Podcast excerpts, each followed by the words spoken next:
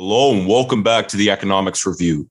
Our guest today is a senior scholar at the Stone Center on Socioeconomic Inequalities, most known for his work on income distribution and inequality. Previously, the lead economist in the World Bank's research department for almost 20 years, his award winning books entitled Global Inequality and Capitalism Alone discuss income inequality across the world in an era of globalization. Holding a PhD in economics from the University of Belgrade, he was named among the top 50 thinkers in the world by Prospect Magazine. It's my great honor to welcome to the show Dr. Branko Milanovic. Thank you so much for joining us. Thank you so much, Adi. It's actually a pleasure to be here with you and your listeners. Firstly, I'd like to start off by asking you to introduce yourself and tell us a bit about your background. Well, I, um, as you said, actually, I've been working on, on, income inequality for a long time. I started even the work on income inequality with my dissertation at University of Belgrade in 1987, which is quite a few years back.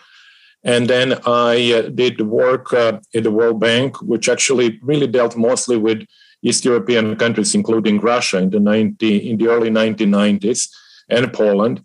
Um, and then I started working really on global inequality because I was, I think, to a large extent, lucky to be in a unit of the World Bank and research department that uh, was uh, gathering the data or was or having or had access to household surveys from all around the world. That's, by the way, the unit that produces the famous one dollar per person per day poverty line. Uh, so that's when my work on global inequality started. It was in uh, 1999, the first paper on it, and then I continued working on the, on, on that topic as you mentioned. And uh, my last book is Capitalism Alone, which is broader because it has some not only income distribution aspects but also political. Right. Um, so I'd like to start off today by asking um, why we should care about inequality at all and not just poverty. If we can focus on ensuring that everyone has access to a good standard of living and that the poor are actively being lifted out of poverty worldwide, as they have been in the past few decades, um, then why should it matter that some people are earning more than others? Yes, let, me divide that question about first inequality within countries, like within a single country like the US, and inequality globally, because they're really, as, as you will see, actually they're different. Uh, people often ask, like, why do I care really if, if Bezos now has, uh, you know, 250 billion? Doesn't make any difference to me. And it's true, actually. You know, my income and, you know, I don't look at his income and wealth doesn't really affect me directly. But let me give you three reasons why I think people uh, are concerned, and I think rightly so. Uh, first, there are actually increasing number of studies that shows that if you have high inequality in a country, like let's suppose the US, then uh, eventually your rate of growth sort of becomes less, you know, decelerates. In other words, that you know incomes of everybody then are affected, and the reasons for that are either social instability or political instability or the fact that many people who are in the lower income brackets cannot really uh, they are born for to poorer parents. They cannot really go to the schools or sufficiently long stay in schools in order to actually contribute much more to society to themselves. So that's the first really instrumental reason. Uh, then the second reason is linked to that is merely inequality of opportunity. As i already mentioned some people uh, simply do not have the opportunities to get ahead simply because for example, tuition is expensive, housing is very expensive compared to their incomes. So, you know, you have again this inequity, which actually starts with where you're born, what are your parents, and so forth. And uh, um, uh, then the, the last reason is maybe, uh, no, let, let, me say there was another one. It's actually, uh, one is sort of essentially philosophical that we are basically all equal individuals, and every increase in inequality has to be somehow sort of explained or adju- or made acceptable. And I think that was the John Rawls principle, the difference principle, which translated means essentially that you can have increased inequality only to the extent that it might benefit the poor. And final reason is a political. So with high inequality, obviously the people who are very rich have much more political influence, and then democracy gets transformed into plutocracy. Okay, um, so I, I, think putting aside the, the political side for now, um, just focusing on the the economics of it. Um, I think a lot of what you said focused around um, people at the the lower end of the income spectrum not being able to afford education or necessities or all sorts of things. So um, that that I think that sort of assumes that the economy is like a zero sum game, where if if Bezos is very rich, then you know I can't be rich as well, or I can't have a good standard living. If everybody can afford the necessities and education, um, then then does it still matter that uh, you know there are some very high earners um, and and some people who earn relatively less?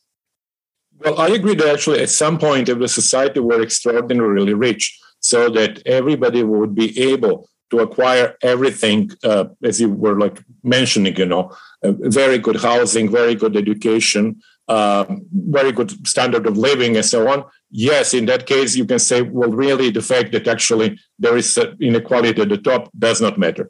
But first, this is very unlikely because with development of society, you simply have increased needs. So there are new products that are being created, and uh, you know if you have that, then the, what seems to you like an acceptable standard of living, like ten years ago, or fifteen, or fifty years ago, is not really something which is any longer acceptable today. So we obviously require more today, and I think the fact that that implicit poverty line goes up with the development of society makes it more difficult to have everybody above that poverty line with very high inequality so you know you know saying for example look at the you know um, Danish society. Denmark is very often, as you know, used as a sort of a paragon of, uh, of a rich and uh, rich society. It really is rich and has low poverty rate, mostly, principally, because it is not very unequal. Okay, um, and so I think just off the cuff here, um, I, I, was thinking as you were talking about so, sort of a hypothetical situation in this sort of you know utopian society. Um, we were thinking about where, okay, let's say we had a, a rich society, um, and somehow we could magically take all of the the wealth, all of the um, income in, the, in a society, and make sure everybody gets it evenly, right? Everybody gets a, a completely equal um, portion of the pie and so I think um, just just a, a, power law dynamic would take place then, where um, you know in in ten years or fifteen years or twenty years, uh, most of that income, if not you know virtually all of it, would concentrate itself again in the top one percent or the top five percent or the top ten percent um, because you know obviously there is not just inequality in terms of income there's also vast uh, disparity in terms of effort. Some people are a lot more hardworking than others. Some people are a lot smarter than others. Um, you know some people are more fortunate than others. You know some people are just born exceptionally tall and so they have a shot in the nba and they can become rich based on just that that factor alone. So just because humans are so different um, in their abilities and their skills, um, don't you think that in in a few years' time, even if we could level this all out without just constantly taking away wealth and redistributing it, that we would just end up with the same inequality once again? Okay, no, first of all, on, on the first point, I think you're there mixing up really very different reasons for inequality. And I think it's useful to go back to John Roemer, who distinguishes between exogenous reasons to inequality and those that have to do with effort. And the third one is what he calls the episodic luck. So let me distinguish them. The first ones, which are actually not under your individual control and which lead to inequality, which you actually mentioned some, are the reasons where you are born and how rich are your parent, how rich are your parents, and also to some extent your intellectual or maybe physical abilities. These are really things that are given to you.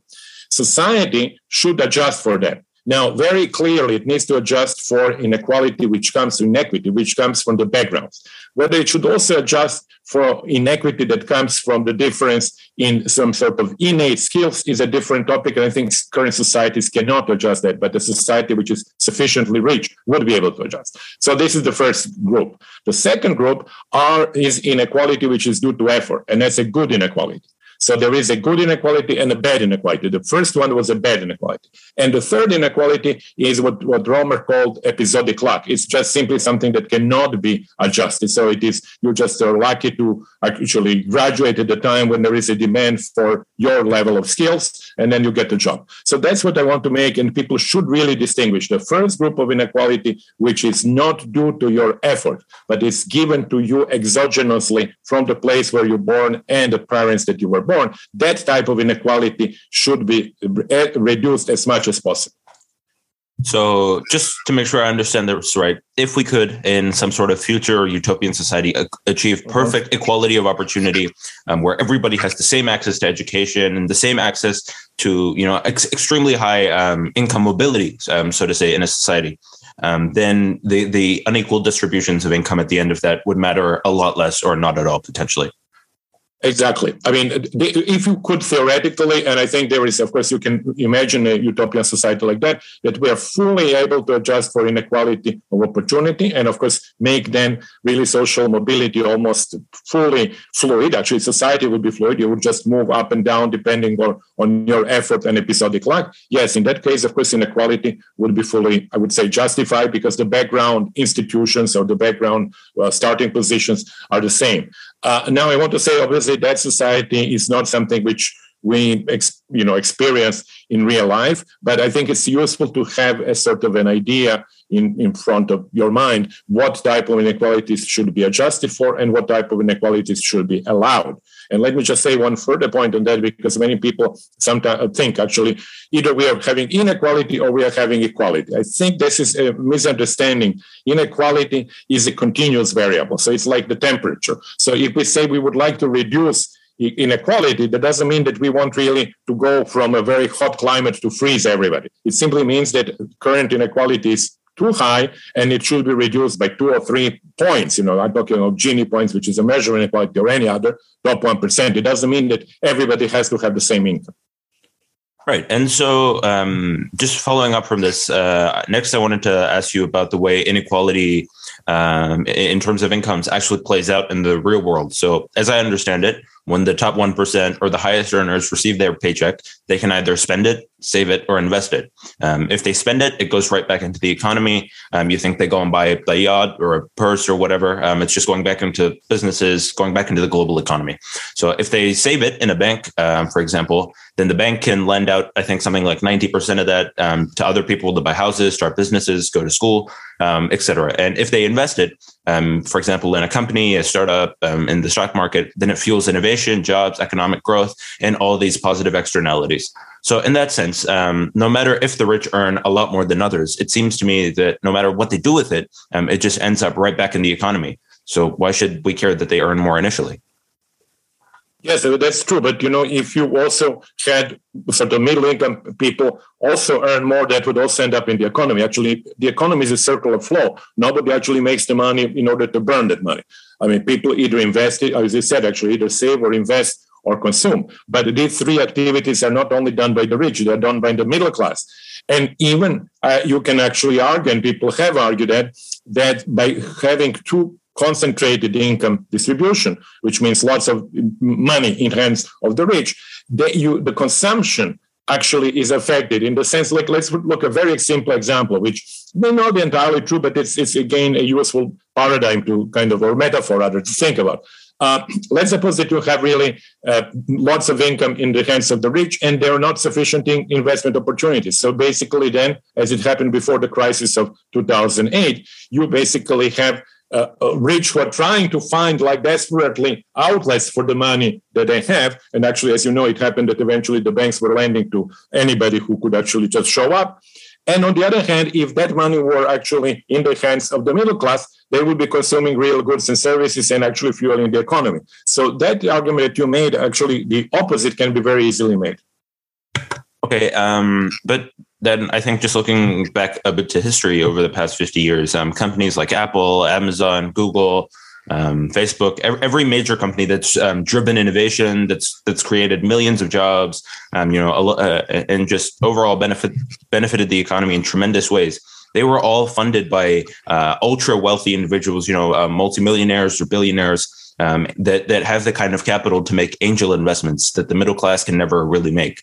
Um, so you know the middle class may be able to put their money in the stock market, they may be able to buy real estate or something, um, but that sort of huge angel investment, uh, venture capital that that drives new innovation, that drives new companies, that drives all of the innovation we've seen virtually in the past um, forty or fifty years.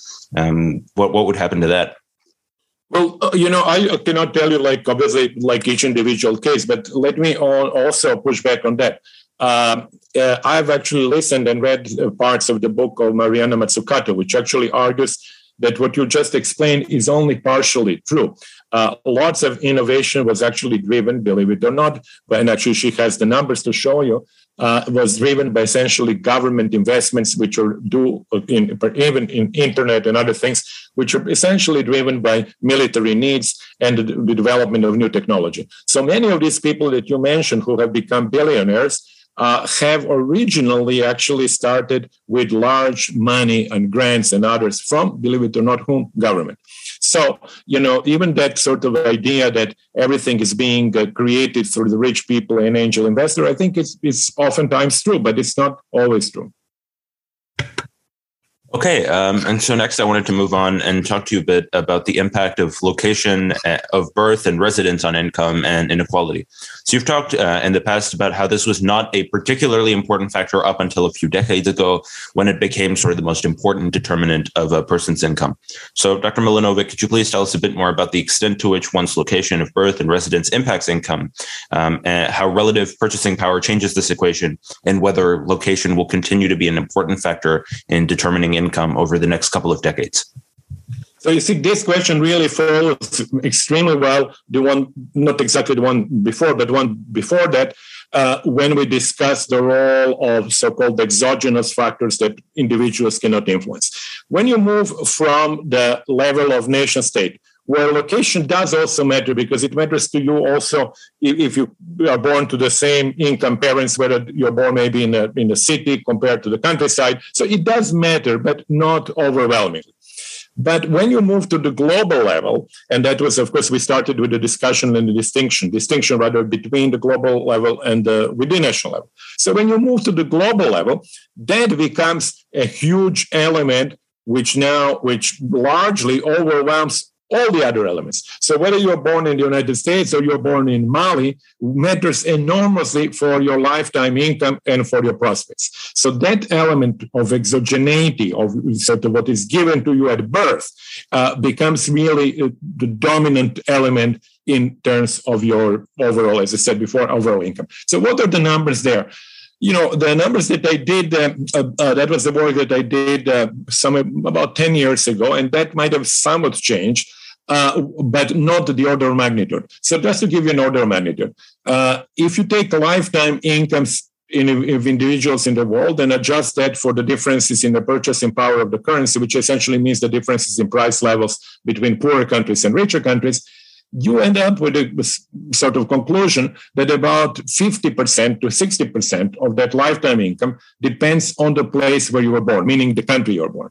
The, because I don't have the detailed numbers, so like exactly like, uh, you know, in what place in the country. But 50 to 60% depends on the country one is born.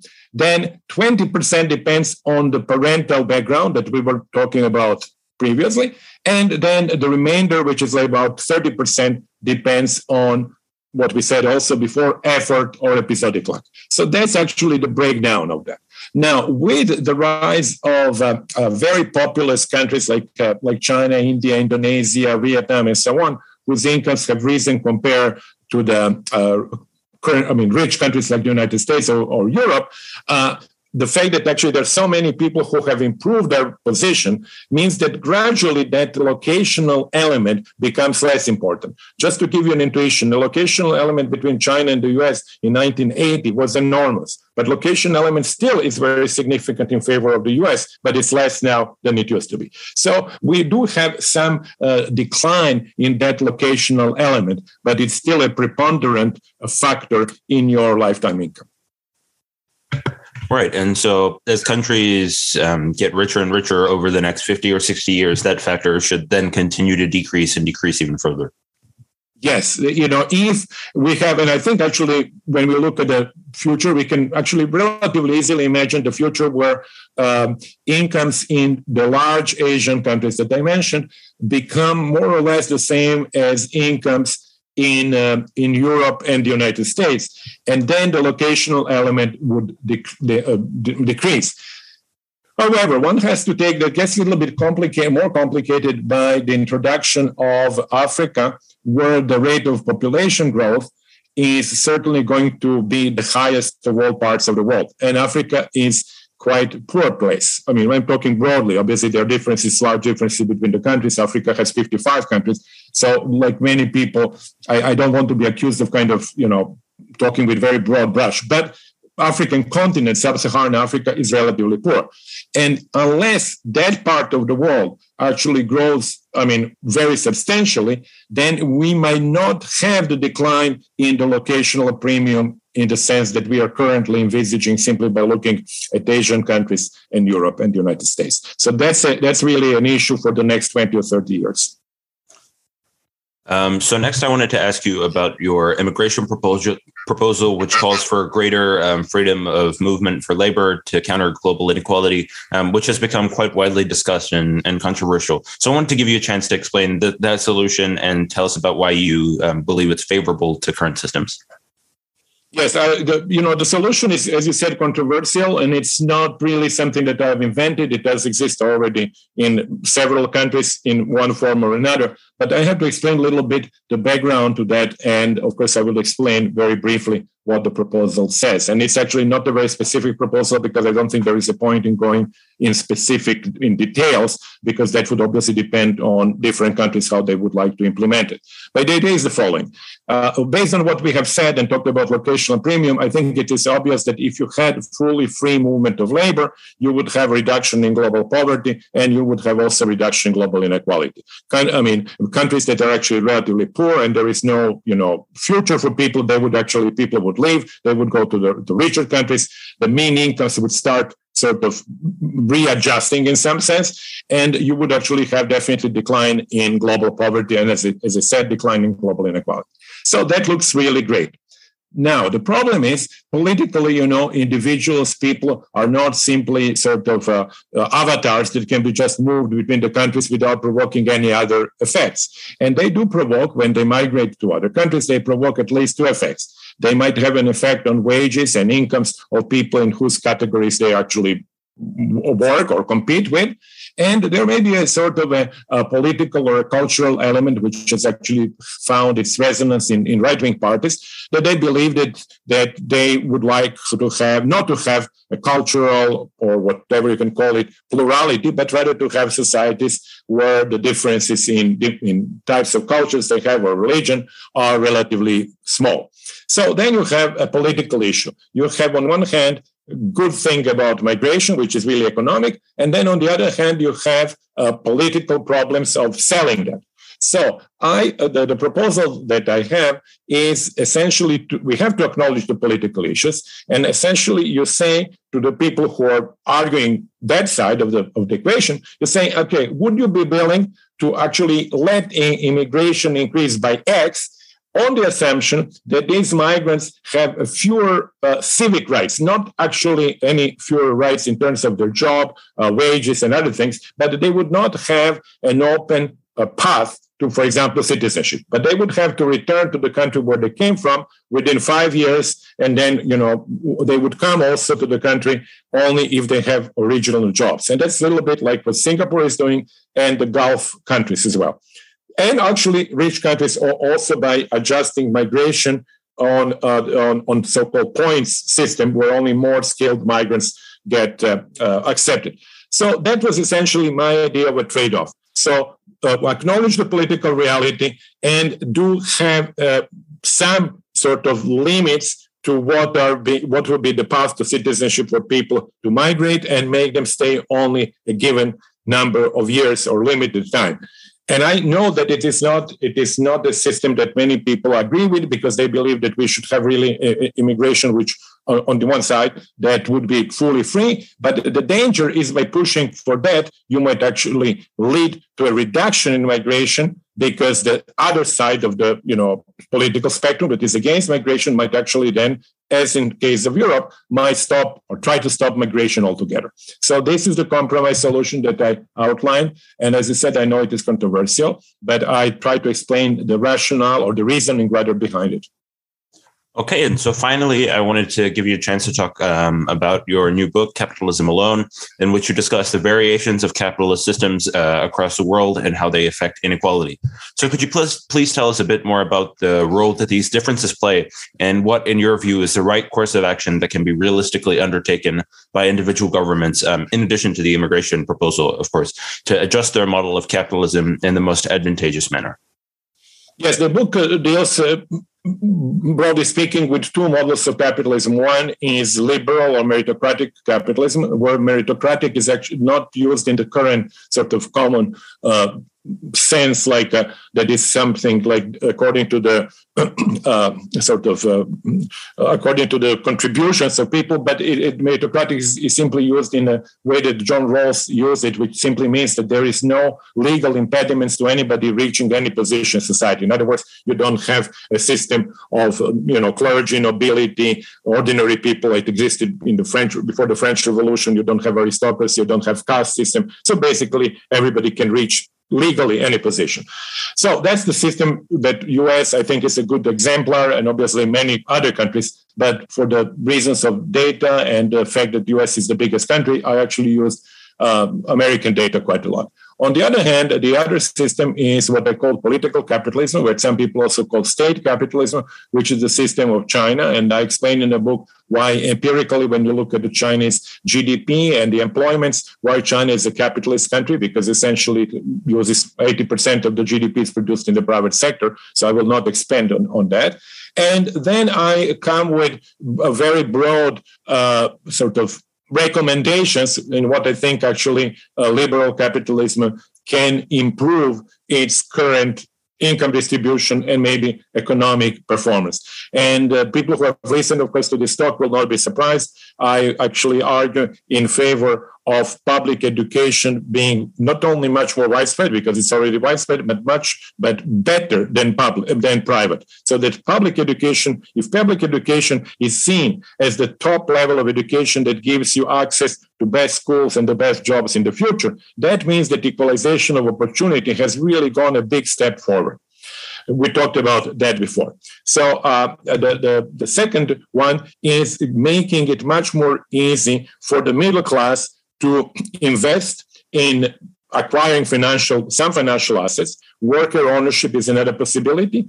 The objective there being to introduce some kind of a, what you might call people's capitalism so that increase in the capital share in national income does not translate immediately into inequality as it does now because 90% of um, uh, uh, 90% of financial assets are currently owned by 10% of people. So that concentration really automatically leads to high inequality. The third proposal is one that on migration that we discussed, and the fourth one is, is a political one, is uh, limits and um, uh, or limits to, to political contributions or even uh, public funding of the electoral campaigns altogether, precisely to avoid the problem that we also mentioned at the very beginning of the rich uh, being able to manipulate or to use political system in their own favor. Right, and I think uh, it's very, very difficult to be against um, many of those solutions, especially the the first and the fourth one. I think, but um, those are all the questions I have for you today. Um, can I just say one more thing at the very end? I think that all proposals that have to deal with equality of opportunity are very difficult to reject because that equality of opportunity is ideologically acceptable to the right, to the center, and to the left. And I think actually the work on income inequality and I mean effective proposals has really to focus on that part. Okay. Um, well, those are all the questions I have for you today. Um, thank you so much for joining us on the show. Um, thank you very much. It was a pleasure. Excellent questions, and I'm very glad that I was able also to kind of make my own uh, uh, views maybe uh, more understandable than sometimes maybe. Perfect. Um, well, thank you everyone for listening to the Economics Review, and as always, we'll be back soon with the latest.